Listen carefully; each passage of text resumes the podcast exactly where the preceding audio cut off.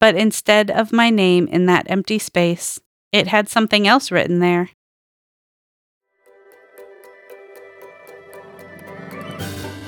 Hey there! If you believe in God and aren't really sure what to do with that belief, or if you personally know Jesus and want a deeper relationship with Him, then this podcast is for you. I'm Rachel Middleton, and welcome to The Bookcast.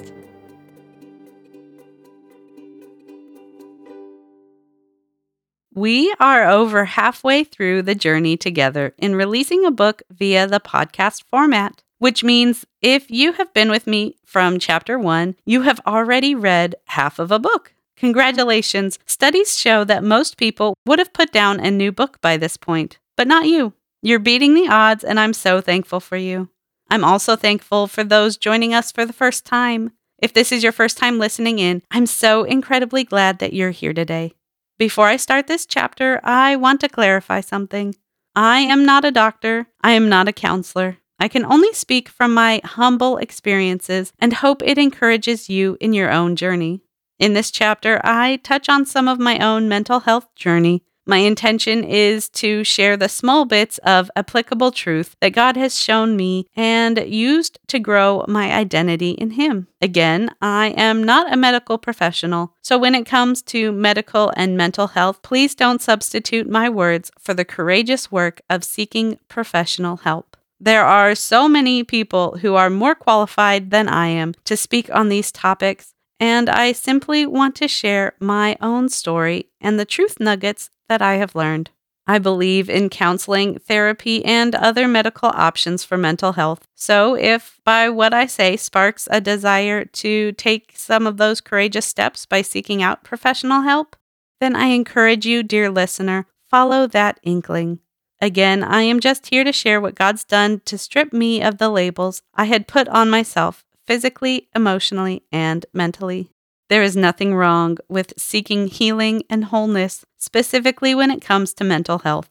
There is nothing wrong with battling against these attacks from the enemy. But in this chapter, I want to gently suggest that many mental health battles are just that, attacks from the enemy, and not part of who we really are. In this chapter, I want to share my journey of stripping away different labels that I've found my identity in, so that all that remains is the truest thing. From the Gospel of Matthew, chapter 12, verse 36. But I tell you that every careless word that people speak, they shall give an account for it in the day of judgment. Chapter 7. Hello, my name is. I remember wondering what that even was. Polycystic ovarian syndrome? To my 15-year-old brain, it didn't mean much at first.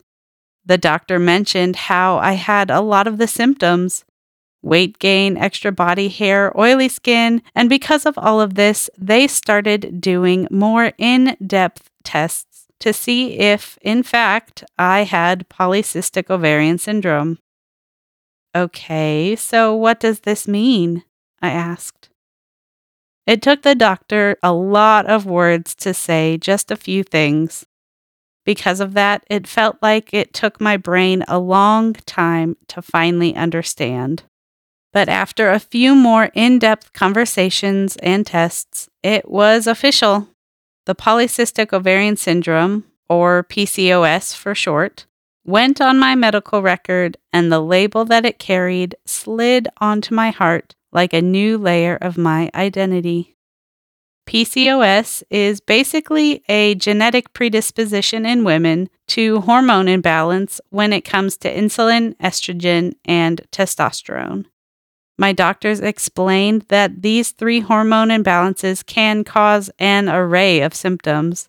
They mentioned that infertility could be one of those symptoms. But back then, I didn't know how much that particular symptom would truly affect my life. They assured me not to worry and that modern medicine had answers for infertility. So I didn't think any more about that and found a label to identify with. By the end of my sophomore year in high school, PCOS became part of who I was. It felt good to be able to place the blame of my medical issues on something and say that it's just part of who I am. I started taking medicine, began seeing a dietitian, and embarked on the roller coaster of diets that would characterize so many years of my life. By going through the tests, starting the treatments, and hearing the doctors talk about what this meant for the rest of my life, I couldn't help but feel a firm and unmistakable shift in how I saw myself. I no longer was a carefree teenager. I was a young woman with PCOS who had to think about long-term health. While talking with my doctors, I started to say things like my PCOS and my problems. I would use other verbiage to indicate that this was part of me, part of who I was. I was totally bought into this new label that was placed on me, and I accepted it as part of my identity. Has this ever happened to you? Have you ever come to a point in your life where a label began to define you and it altered how you saw yourself? Maybe it was a label of a medical diagnosis like mine, or perhaps it was a label of a learning disability. Maybe it was a mental health label that you fully bought into as part of who you are. Whatever the label, we tend to internalize them and take these labels on as part of who we are instead of using them to describe a small aspect of us. This is what happened when I was told about PCOS. I hadn't yet found my identity in Christ, so I put on the label and just accepted it as part of who I was. I imagine this happening like when I put one of those stickered name tags on. You know those name tags, the ones that say, "Hello, my name is," at the very top. But instead of my name in that empty space, it had something else written there. I slapped on the label of polycystic ovarian syndrome just like a name tag over top of my true identity. In my eyes, this label became part of me, as if the name tag were a new layer of skin, a part of who I was. I internalized this label so much that I just assumed it was part of how God created me. He just made me with this genetic disorder, and so I viewed this label as part of who I was. This idea of accepting a label as part of myself has come up several times in my life. One of these other labels threatened to steal my peace and mental health. My experience with anxiety. After my best friend broke up with me, I battled and waged war with anxiety and panic attacks. I had never experienced them before, but now they seemed to be a semi-regular occurrence that threatened my daily life. I continued to try and manage the anxiety attacks in the months that followed the breakup with my best friend. All the while, I could hear the enemy screaming in my ears that this was my new normal. In that time frame, I could relate to the memes and posts about anxiety. I felt comforted when someone could relate to what I was feeling, but there was more going on in my spirit. There was a battle going on deep in my heart. The enemy was trying to place a new label on me to cover over the identity that God had given me. This new label was much more sinister than the medical condition of my high school years. This one seemed to threaten to change how my brain processed information. This new label read anxious, and it felt like I could do nothing to heal from it. The longer I stayed in this state of anxiety, the less hope I felt that I would ever be free from it. I began to believe the lie that I was an anxious person at the core of who I was. I believed that lie until God used my mom to break this line of thinking. While cleaning and sorting through some old things, my mom found a mini interview that I had done in middle school. In this interview, I described myself as fun-loving, joyful, and always one joke away from being slap happy. My mom read this to me over the phone and spoke to my soul by saying, "You say that you don't remember who you are anymore? Well, that's who you are, Rachel. This is who God made you to be." It was those words that helped something click inside my heart. I had been living under the pressure of anxiety attacks for several months, and I was beginning to believe that this was just who I was. And let me tell you, the pressure to conform to the lies that being anxious was part of my identity was real. The enemy tried to come in and spin lies that being anxious was just part of who I am. But God used my mom and this interview to remind me of who He created me to be, who I truly am. My healing from anxiety. That conversation with my mom didn't fix everything right in that moment. In fact, at first it hurt because it pointed out how I was letting the enemy win. But that conversation jump-started my heart into the realization that I didn't have to agree with the enemy or claim the anxiety as part of my identity. I began to fight against it instead of give in to the panic attacks and anxiety. I finally realized that they were not part of me, but instead they were an attack sent from Satan to steal my joy and corrupt my identity. This change in perspective that the anxiety that I felt wasn't part of me, but was an attack, helped me go searching for the root cause of this anxiety instead of just trying to deal with the symptoms of the anxiety itself. For me, the root causes of this anxiety were the unforgiveness that I held in my heart against my old best friend and my idolatry of her. For more on that story, feel free to reread Chapter 2. It was in this time of really seeking for the root causes of these labels that God revealed something to me, and I want to share that with you. As children of God, we are not the diagnosis the doctor gives us.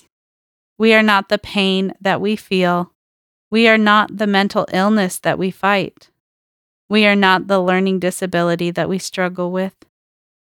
It was in that time of seeking for the root cause that God helped me build the courage to resist these lies and attacks instead of owning them as part of my identity or accepting them with my words. We can acknowledge the symptoms of these attacks and do our best to treat them, but let's not accept them as part of who God made us to be. It is possible to address and treat these labels, medical, mental health, or otherwise, without giving them authority over who we are. If we battle a medical condition, we can seek help from healthcare professionals.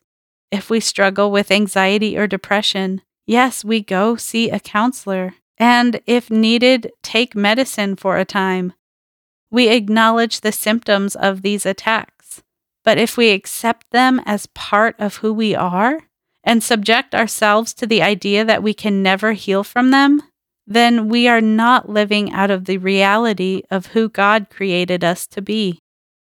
The enemy heaps shame on us for feeling and dealing with some of these things, whether it be PCOS, depression, or an array of other attacks and labels. Satan tries to call us unworthy because of them.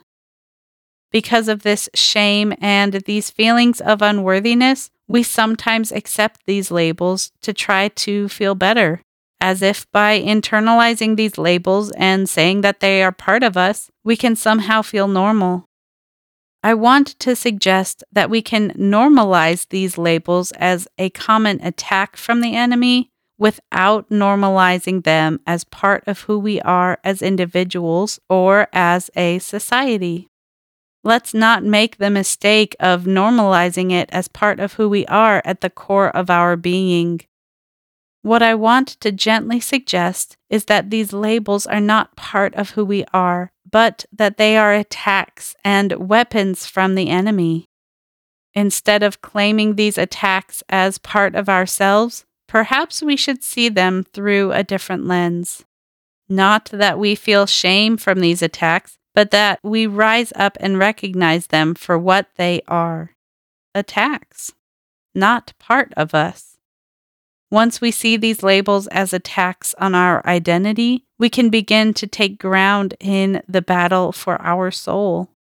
Our vantage point switches from simply managing the pain and symptoms inflicted by these attacks to fighting back, taking the offensive stance, and taking ground away from the enemy. I believe that it is possible to find the root cause of most of these labels and heal from them as we seek to find our identity in Jesus first and foremost.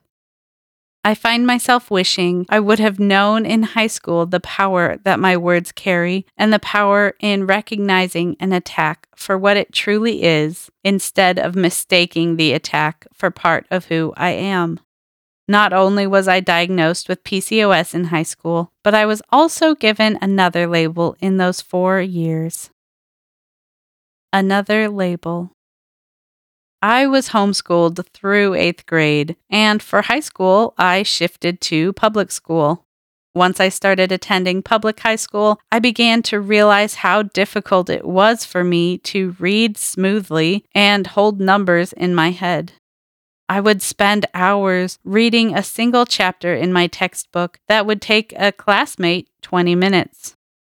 I also couldn't seem to make math work without double-checking that I didn't get the numbers mixed around.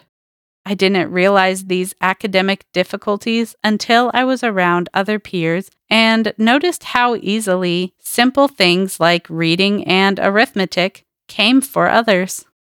After talking with the special education resource teacher, I put on the label of dyslexia. It became part of who I was. I started to see myself through the lens of what I couldn't do instead of what I could do.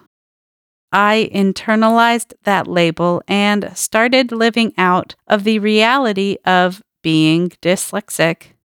Looking back now, I can see how the symptoms of dyslexia actually worsened as I internalized and owned this new label.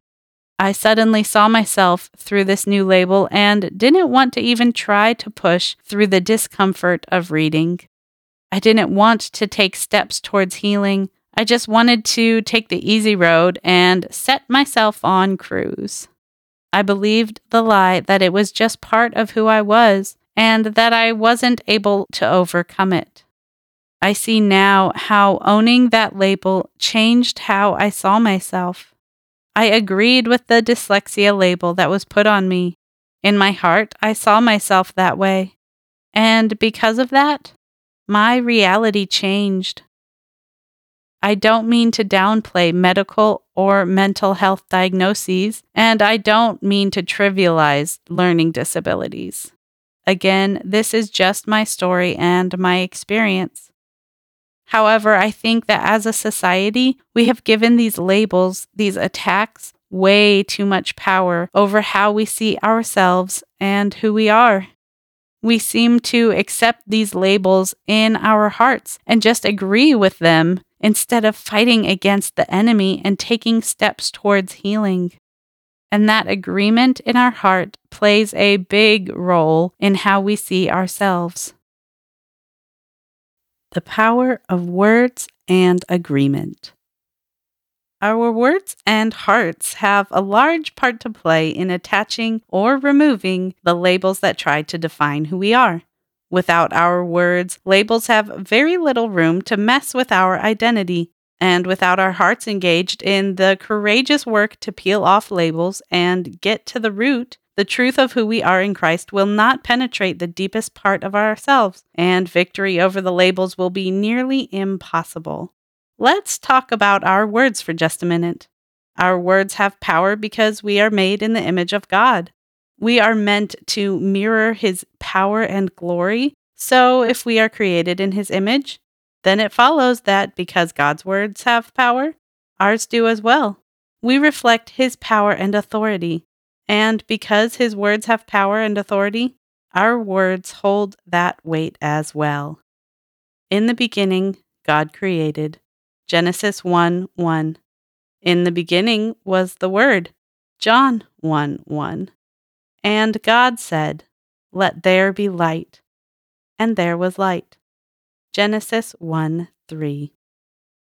God spoke, and by his words all things leapt into existence. Just like God creates with a single breath, so we can create with simple words that flow from our mouths. Our words have power in the physical, mental, emotional, and spiritual realms. They echo in the spiritual and solidify the physical and carry immense weight when it comes to our identity.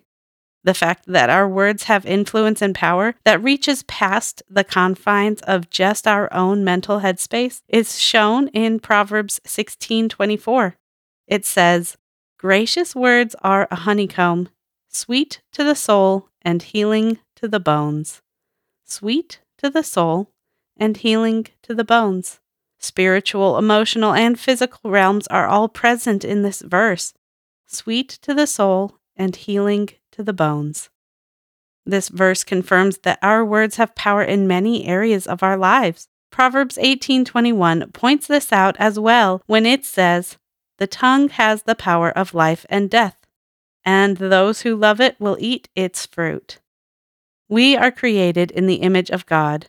Because his words have power, I believe our words have power.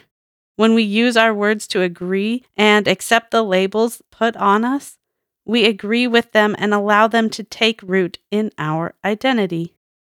And that agreement is a powerful force in the physical realm, as well as the spiritual. Oftentimes we assume that our words come from our thoughts. However, in reality, they come from a much deeper source. Our words are the overflow of what come out of our heart. If our hearts agree with the labels put on us, our mouths will speak from that overflow. This powerful link between heart and mouth is clear and is displayed in the Bible several times. For out of the abundance of the heart, his mouth speaks. Luke 6:45b. Let the words of my mouth and the meditation of my heart be acceptable in your sight, O Lord, my rock and my redeemer. Psalm 19:14. If you confess with your mouth that Jesus is Lord and believe in your heart that God raised him from the dead, you will be saved. Romans 10:9. Our words and our hearts are connected, so let's make sure that our hearts are engaged in this process. By our heart's agreement and our mouth's words, we can bring about different realities around us. The enemy is fighting hard for us to use the power to accept his attacks as part of our identity. If the enemy can get us to agree with these labels in our hearts and speak them out into being, then these labels truly will be affixed to who we are, unless we fight against it. We have authority in the name of Jesus. So when our powerful words speak out of the authority we have in Jesus, that has immense physical and spiritual ramifications.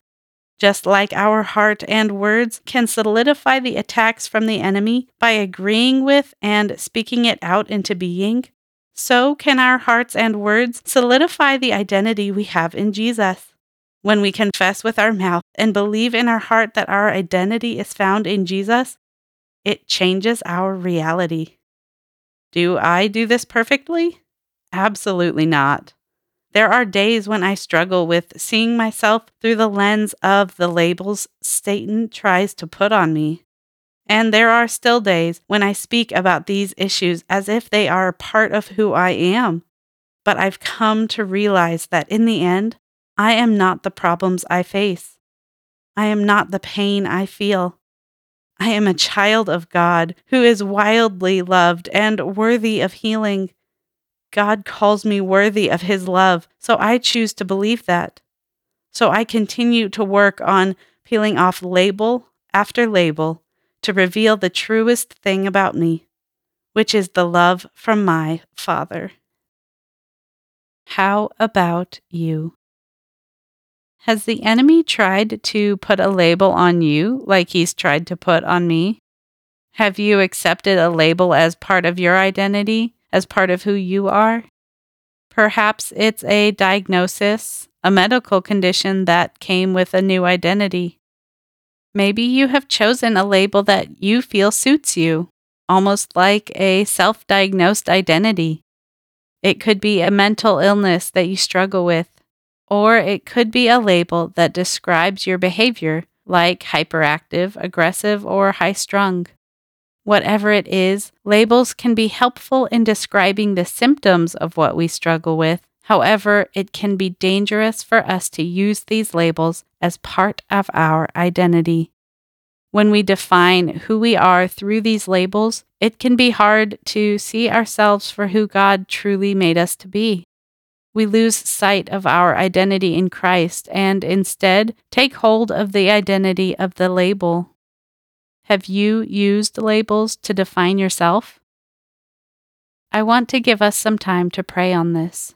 Again, there is nothing magical about my words. There is nothing special about this specific prayer. I simply offer it as an outline or guide to give voice to what the Holy Spirit might be stirring in your heart. So let's make some time to hear from the Holy Spirit right now. I believe there is something special in praying out loud. There is power in our words. So when you are ready, I encourage you to pray out loud with me. Holy Spirit, come and fill this moment. We want to discover who you made us to be. Please open our eyes to see any labels that we need to peel off. Holy Spirit, have I allowed a label to define me? What is that label? Did something come to your mind?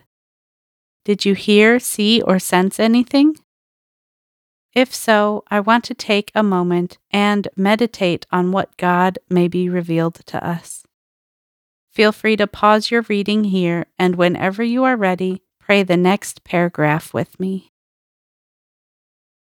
When you hear the words, "this label," please specify what label the Lord revealed to you. In the name of Jesus, I renounce this label, and I refuse to believe that it is part of who I am.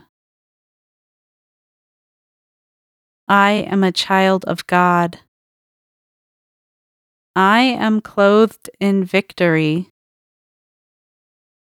that Jesus won for me. This label has no authority over me, and I break agreement with it in the name of Jesus. Heavenly Father, please help me to see and address the symptoms of this label in a healthy way without owning it as part of who you created me to be. I believe that you created me in your image. You created me to reflect your glory, and I believe that you created me for love. Help me see myself for who you made me to be, and give me strength to continue on this journey with you. In Jesus' powerful name, amen. Resources. Mental health is such a difficult topic, and it can be extremely hard to navigate alone. For the resources for this chapter, I want to encourage you to find a trusted counselor and/or medical professional in your area. Take a step in your own journey and maybe try to work through some of the mental health labels that do not describe who you truly are. I challenge you to take whatever step the Holy Spirit leads you to. Take a step towards healing and discover who you truly are in Christ. Ask around and find a professional counselor and/or medical professional in your area to help begin to address some of these labels. Thank you for joining me for Chapter 7. I pray that you have connected with it in some way, even just a little bit. When we connect with each other and share our stories, healing really takes place in our hearts. So if you know someone struggling with mental health labels, maybe share this chapter with them and let them know that you are there for them. Connection with other people is invaluable when it comes to healing. So perhaps today's chapter can be a starting point for some of that connection. Thank you for connecting with part of my journey today. Have a blessed day in Jesus. A poem to the light of my life, Jesus. Hosea 6:3. You are as beautiful as the rising sun. Your light and warmth are too marvelous for me to fully behold. Life springs forth because of your rays. Just to bask in your glory, feel you radiate through my body. My spirit longs for that. You color everything I see. Would the flower be so bright without you? Would water sparkle without you to reflect upon it? Would the leaves seem so vibrant without you to illuminate their colors? Would snow glisten and shimmer without you? Without you is darkness. I question my purpose. What am I even doing here? I question where I belong. Who would want me? I question my identity. Who am I, really? There can be very long nights. Entire seasons pass by without a trace of you. Where are you? My soul cries. When will you return? My spirit sighs. How long till this darkness ends? As surely as the sun rises, he will appear. Never changing, ever faithful, steadfast lover. You were there in my darkest season. You were there in the longest night. Truly, you are more beautiful than the rising sun, for you are more constant, and your love for me more true. Written October 30th, 2020.